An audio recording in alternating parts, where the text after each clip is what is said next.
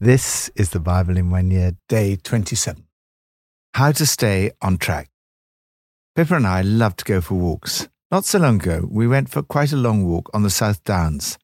Neither of us have a very good sense of direction, and we'd forgotten to take the map. Somehow we managed to wander off the track, and we ended up on someone's farm. It was one of the shortest days of the year, and soon the light started to fade. It seemed that the only way to get back to where we'd parked the car was to cross a field occupied by a large herd of cows.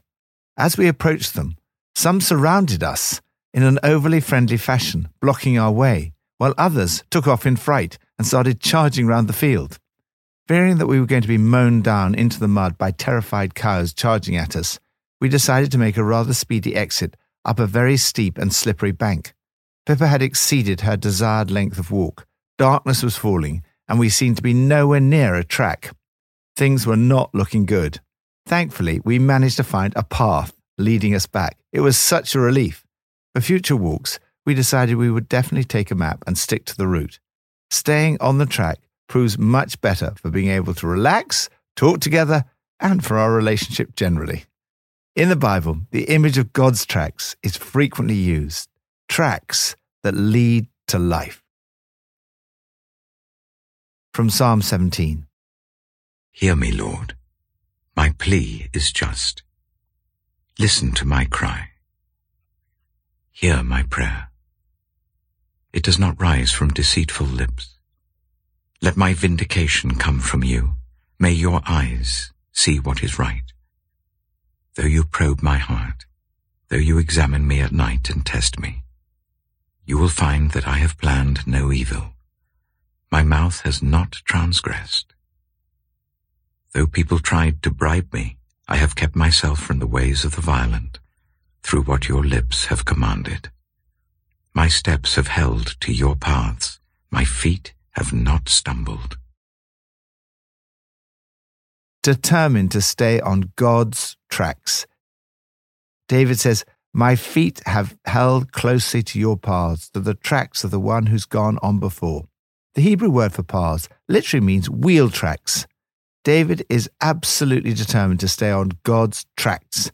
In order to stay on God's tracks, you need to watch first your heart, what you think about. Though you probe my heart, though you examine me at night and test me, you will find I have planned no evil. Second, your words, what you say. I have resolved with my mouth not to sin. Third, your feet, the places that you go. My feet have not slipped. Lord, help me to stay on your tracks. May my feet not slip. Help me to guard my thoughts day and night. Help me not to sin against you through anything I say or do. New Testament from Matthew 19. When Jesus had finished saying these things, he left Galilee and went into the region of Judea to the other side of the Jordan. Large crowds followed him, and he healed them there. Some Pharisees came to him to test him. They asked, is it lawful for a man to divorce his wife for any and every reason? Haven't you read, he replied, that at the beginning the Creator made them male and female, and said, For this reason a man will leave his father and mother and be united to his wife, and the two will become one flesh. So they are no longer two, but one flesh. Therefore what God has joined together, let no one separate.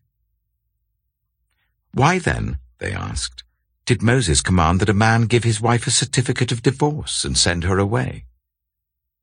Jesus replied, Moses permitted you to divorce your wives because your hearts were hard. But it was not this way from the beginning.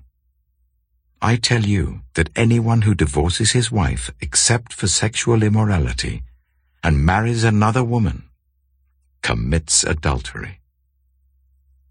The disciples said to him, If this is the situation between a husband and wife, it is better not to marry. Jesus replied, Not everyone can accept this word, but only those to whom it has been given. For there are eunuchs who were born that way, and there are eunuchs who have been made eunuchs by others, and there are those who choose to live like eunuchs for the sake of the kingdom of heaven. The one who can accept this should accept it. Then people brought little children to Jesus for him to place his hands on them and pray for them. But the disciples rebuked them. Jesus said, Let the little children come to me. Do not hinder them, for the kingdom of heaven belongs to such as these. When he had placed his hands on them, he went on from there. Stay on God's tracks in your relationships. Jesus' teaching on relationships is of vital importance for your own life and for society. In this passage, he sets out God's tracks for family life. First, the importance of marriage. The Pharisees ask Jesus about divorce, but he replies by speaking about marriage. He goes back to the creation account. Jesus quotes from Genesis 2:24 stating, "For this reason a man will leave his father and mother and be united to his wife, and the two will become one flesh." This verse from Genesis is seen as the blueprint verse for marriage, not only in the Old Testament and by Paul, but also by Jesus himself. Marriage involves the public act of leaving, making a lifelong commitment to your partner that takes priority even over your parental relationships. It involves being united with one's partner. The Hebrew word means literally glued together, not just physically and biologically, but emotionally, psychologically, socially, and spiritually. This is the Christian context of the one flesh union. The biblical doctrine of marriage is the most exciting and positive one that exists. It's also the most romantic view. It sets before us God's perfect plan. Second, concession of divorce. The Pharisees persist with their questions about divorce. They speak of Moses' command. Jesus replied by saying Moses permitted it because your hearts were hard, and robustly confronts those men who, in a society in which women had far fewer rights, used the provision of the Lord to walk away from their wives. Moses' provision for divorce reminds us of God's grace and compassion in situations where we fall short of his ideals. But Jesus is saying that divorce is never ideal. Many of those who've experienced the pain of a broken marriage will identify with Job's description of his suffering in today's Old Testament passage. We need to do all we can to guard marriages, ours and others. I strongly encourage every couple in our church to do the marriage course and do all we can to comfort those who've been divorced, not by casting blame like Eliphaz. Third, calling to singleness. Jesus speaks of three types of singleness. First, some were born that way and never give marriage a thought.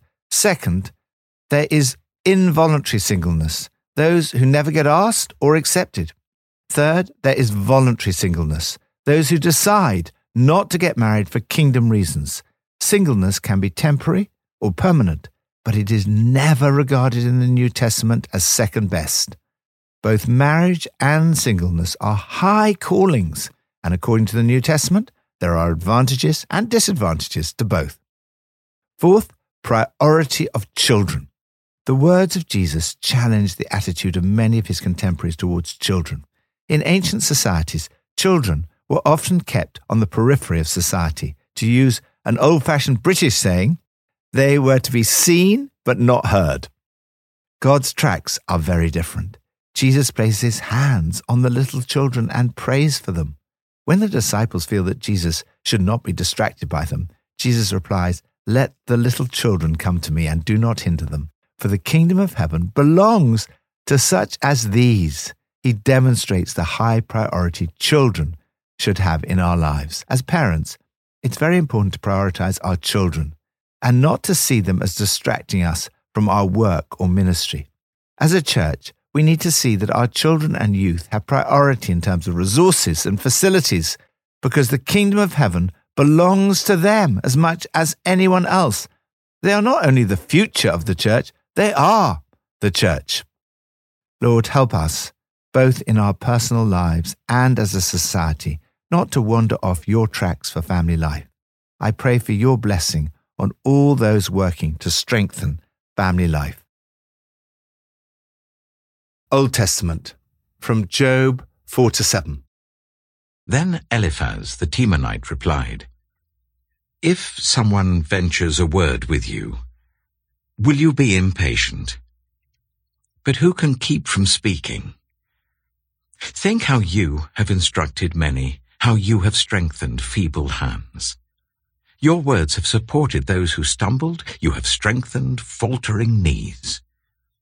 But now trouble comes to you, and you are discouraged. It strikes you, and you are dismayed. Should not your piety be your confidence, and your blameless ways your hope? Consider now, who being innocent has ever perished? Where were the upright ever destroyed? As I have observed, those who plough evil and those who sow trouble reap it. At the breath of God they perish. At the blast of his anger they are no more. The lions may roar and growl, yet the teeth of the great lions are broken. The lion perishes for lack of prey, and the cubs of the lioness are scattered. A word was secretly brought to me. My ears caught a whisper of it. Amid disquieting dreams in the night, when deep sleep falls on people, fear and trembling seized me and made all my bones shake. A spirit glided past my face, and the hair on my body stood on end. It stopped, but I could not tell what it was. A form stood before my eyes, and I heard a hushed voice. Can a mortal be more righteous than God? Can even a strong man be more pure than his Maker? If God places no trust in his servants, if he charges his angels with error, how much more those who live in houses of clay, whose foundations are in the dust, who are crushed more readily than a moth? Between dawn and dusk they are broken to pieces, unnoticed they perish forever. Are not the cords of their tent pulled up, so that they die without wisdom? Job chapter 5 Call if you will, but who will answer you? To which of the holy ones will you turn? Resentment kills a fool, and envy slays the simple. I myself have seen a fool taking root, but suddenly his house was cursed. His children are far from safety, crushed in court without a defender. The hungry consume his harvest, taking it even from among thorns, and the thirsty pant after his wealth. For hardship does not spring from the soil, nor does trouble sprout from the ground. Yet man is born to trouble, as surely as sparks fly upwards. But if I were you, I would appeal to God. I would lay my cause before him. He performs wonders that cannot be fathomed, miracles that cannot be counted. He provides rain for the earth. He sends water on the countryside. The lowly he sets on high, and those who mourn are lifted to safety. He thwarts the plans of the crafty, so that their hands achieve no success. He catches the wise in their craftiness, and the schemes of the wily are swept away. Darkness comes upon them in the daytime, at noon they grope as in the night. He saves the needy from the sword in their mouth. He saves them from the clutches of the powerful. So the poor have hope, and injustice shuts its mouth. Blessed is the one whom God corrects. So do not despise the discipline of the Almighty. For he wounds, but he also binds up. He injures, but his hands also heal. From six calamities he will rescue you, in seven no harm will touch you. In famine he will deliver you from death, and in battle from the stroke of the sword. You will be protected from the lash of the tongue and need not fear when destruction comes. You will laugh at destruction and famine and need not fear the wild animals. For you will have a covenant with the stones of the field, and the wild animals will be at peace with you. You will know that your tent is secure. You will take stock of your property and find nothing missing. You will know that your children will be many, and your descendants like the grass of the earth. You will come to the grave in full vigor, like sheaves gathered in season. We have examined this, and it is true. So hear it and apply it to yourself. Job chapter 6 Then Job replied, If only my anguish could be weighed, and all my misery be placed on the scales. It would surely outweigh the sand of the seas. No wonder my words have been impetuous. The arrows of the Almighty are in me, my spirit drinks in their poison. God's terrors are marshalled against me. Does a wild donkey bray when it has grass, or an ox bellow when it has fodder? Is tasteless food eaten without salt, or is there flavor in the sap of the mallow? I refuse to touch it. Such food makes me ill. Oh, that I might have my request, that God would grant what I hope for, that God would be willing to crush me, to let loose his hand and cut off my life. Then I would still have this consolation, my joy in unrelenting pain, that I had not denied the words of the Holy One. What strength do I have that I should still hope? What prospects that I should be patient?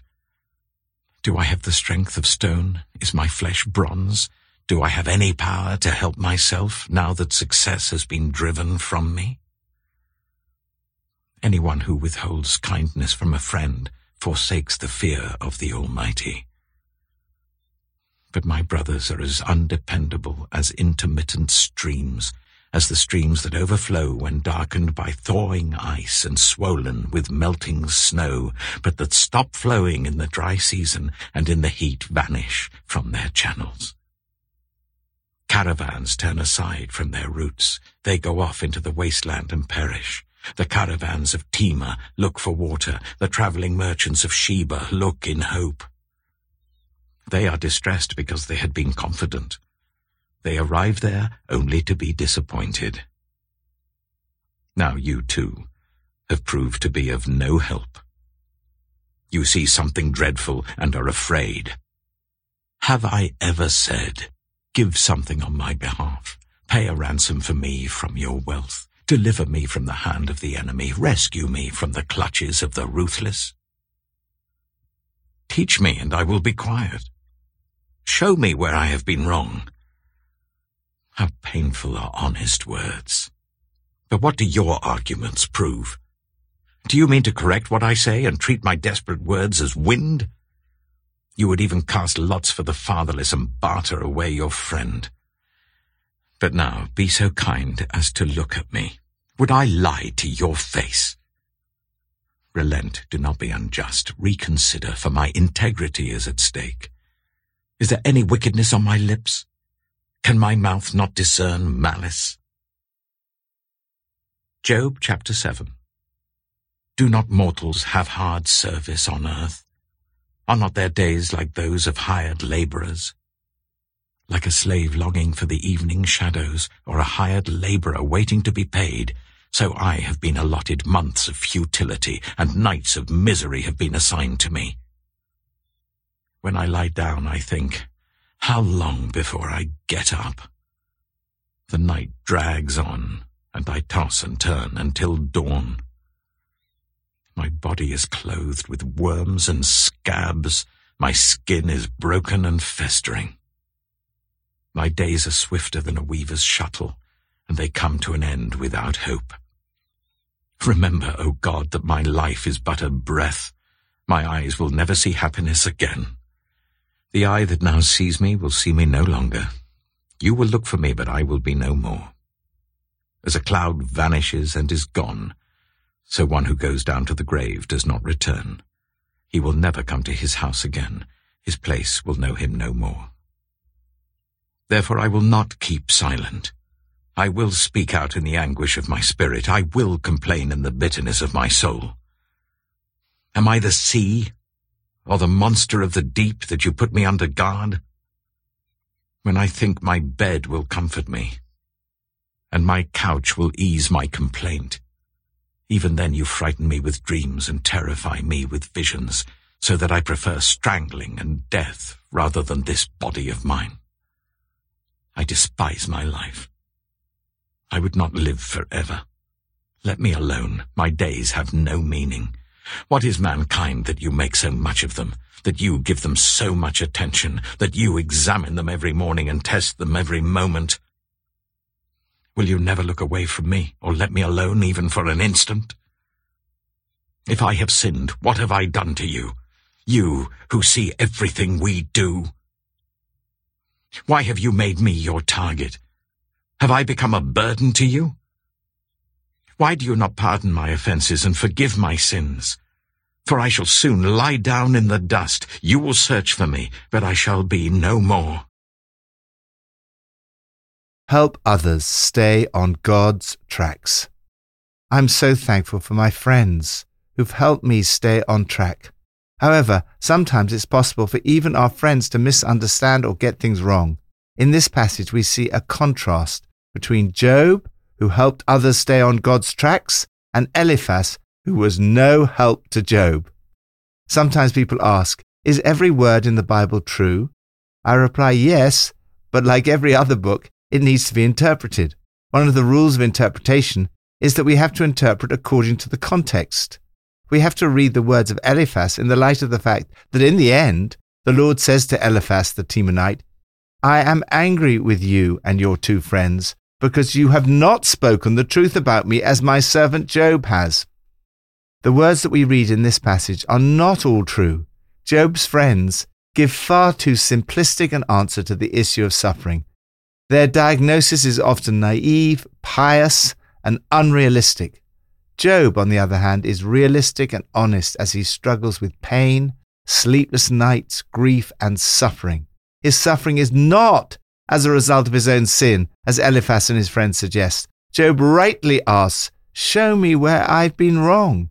God's Spirit will always convict us of specific sins, whereas Eliphaz and his friends say, in effect, You must have done something wrong to be suffering like this. Those who are suffering have not necessarily caused their suffering by their own sin. If we have, then God will show us the specific sin. Eliphaz and his friends give advice that it's a mixture of truth and falsehood, and their words need to be interpreted as such. One thing Eliphaz says that is probably true is that Job was a man who helped many stay on God's tracks. Think how you have instructed many, how you strengthened feeble hands. Your words have supported those who stumbled. You have strengthened faltering knees. Your task is not just to stay on track yourself, but like Job, to help others as well by your actions and by your words. Lord, thank you for all my friends who help me stay on track. Help me to be a genuine comfort to those who are suffering, to support those who stumble, and strengthen those with faltering knees. Help us all to help each other to stay on your tracks. Pippa adds I'm impressed by the psalmist saying, My mouth has not transgressed. It means being careful about all your words what we say when we're off duty still really matters.